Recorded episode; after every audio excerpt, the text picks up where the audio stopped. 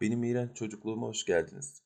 Program adının netliği sanıyorum içeriğiyle ilgili de yeterli ipucunu 5 yaşından büyük olan herkese veriyordur. Her program bir iğrenç çocukluk anımı sizlere anlatmayı planlıyorum. Kim olduğumu söylemeyeceğim. Bunu yaparken de ebeveyn suçlamaktan, mağdur olmaktan, üzülmekten kendimi men ediyor. Sizlere de bunu tavsiye ediyorum. Şimdi eğlenmeyi, kendimi ve zavallı çocukluğumu sevmeyi, benim gibi muhteşem anılara sahip diğer yetişkinlerle görünmez bir çak yapmayı, şimdi çocuk olanlara da sahip çıkmayı çok daha zekice buluyorum. Hadi diyorum, daha fazla da diyorum sizi ilgilendirmez, ne istersem onu yaparım diyorum. İlk anlatacağım hikayenin başlığı katılamadığım sünnet düğünü. Ee, yani başta böyle belirledim. Çünkü bu haliyle bile erkenden çok heyecan verici olduğunu ve cümlenin kendisiyle gelen bir şakası olduğunu düşünüp sevmiştim. Sonra da e, belediyelere satılan bir tiyatro oyunu ya da influencer filmi olmadığımı fark edip bundan hemen vazgeçtim. Kronolojik bir sıra takip etmeyi uygun bularak e, gözlerimi kapattığımda en kolay anımsadığım e, başı sonu olan bir anıyı seçiyorum.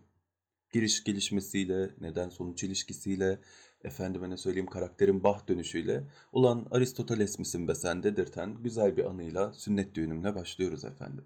Benim iğrenç çocuktum.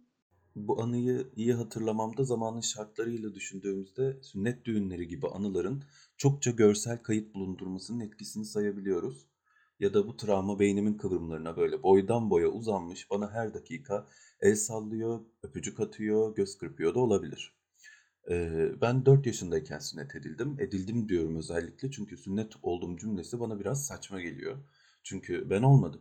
Hiçbirimiz olmadık. Biz sünnet ettirildik. Neyse e, bir düğün salonunun içinde abimle birlikte gerçekleşti bu etkinlik. E, bu neden çok erken yaşta sünnet olduğumu da açıklıyor. Abimle aramızda 6,5 yaş var. Onun artık ortaokula başlayacak olması e, sebebiyle etkinlik fazla ertelenememiş, isabetli olmuş. Benim adıma ise talihsiz bir seçim diyebiliriz. 4 yaş ne ki şimdi bebekken sünnet ediliyor falan filan diyebilirsiniz. Ben çocukken durumlar böyle değildi. Hatta o zaman benim bedenime göre sünnet kıyafeti falan bulunamamış. Böyle boncuklu bir çuvalın içinde gibi geziniyorum düğün kasetimde. Ee, o zaman için erken bir yaş yani. Hikayenin bana garip gelen tarafı yaşımın ufak oluşu değil.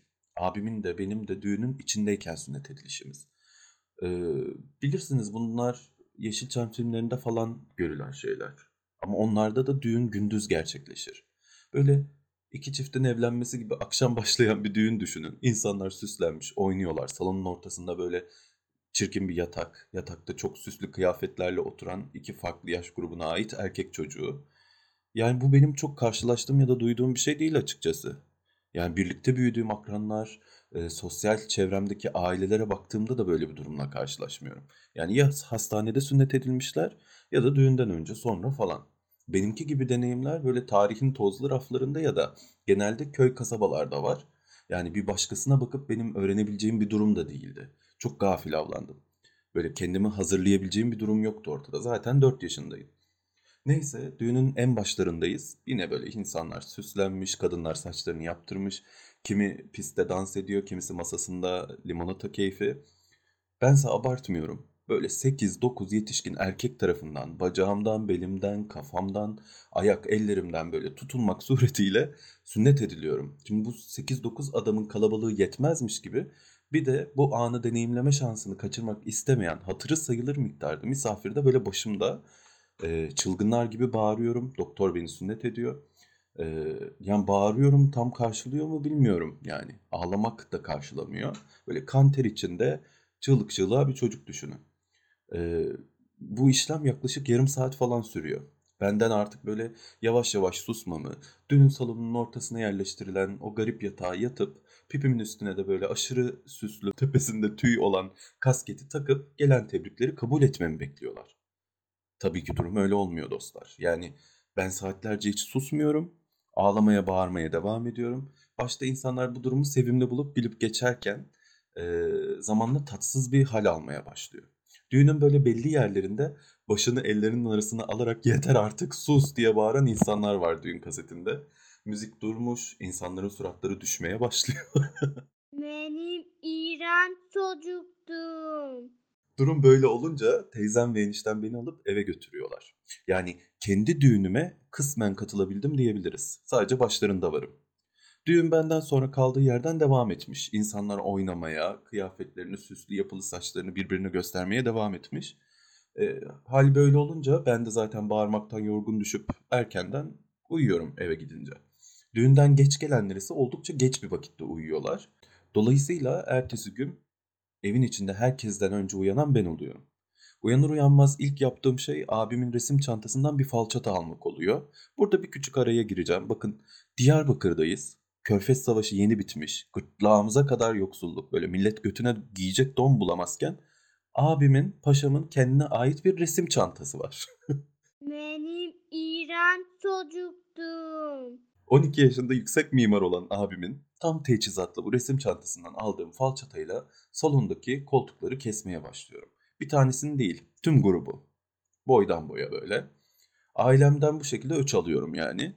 Bu hikaye benim nasıl bir insan olduğumla ilgili kafanızda yanlış bir imaj oluşmasına neden olabilir. Çünkü e, bu şekilde anlatıldığında böyle çok intikamcı, kinci biri gibi görünebilirim. Ama bu iki kelime de beni çok tanımlayan şeyler değil. Zaman geçtikçe öğreneceğim ve şartlar el verirse de sizinle paylaşacağım üzere bu deneyimler bana şunu gösterdi.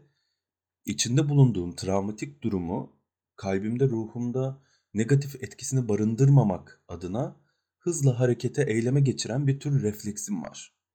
Bu da öyle bir şey. Bir intikam güdüsüyle değil, içimdeki zehri atmak ister gibi. İyi ki de yapmışım bu arada. Az bile yapmışım yani. Şimdiki aklım olsa belki evi ateşe vermeliydim. Benim İran çocuktum. Tabii hikaye böyle e, mutlu sonla bitmiyor. E, çok pahalı olan koltuk takımını paramparça etmemin üzerine işte popolara yenen şaplaklar, ufak tefek cezalar bir şeyler. İşin kötü tarafı sünnetin başarılı olmuyor. Baya böyle dikişler tutmuyor, olmaması gereken yerlerde olmaması gereken kesikler var. Ee, birkaç hafta evimize doktor gelip gitmeye devam ediyor. Ben tuvaletimi çok sıkıntılı yapabiliyorum. Şimdi fazla da detaya girmeyeyim. Velhasıl kelam. Façalı bir pipi ve buna benzer onlarca anıyla kol kola beynimin içinde yaşamaktayız senelerdir. İlk bölüm bitti.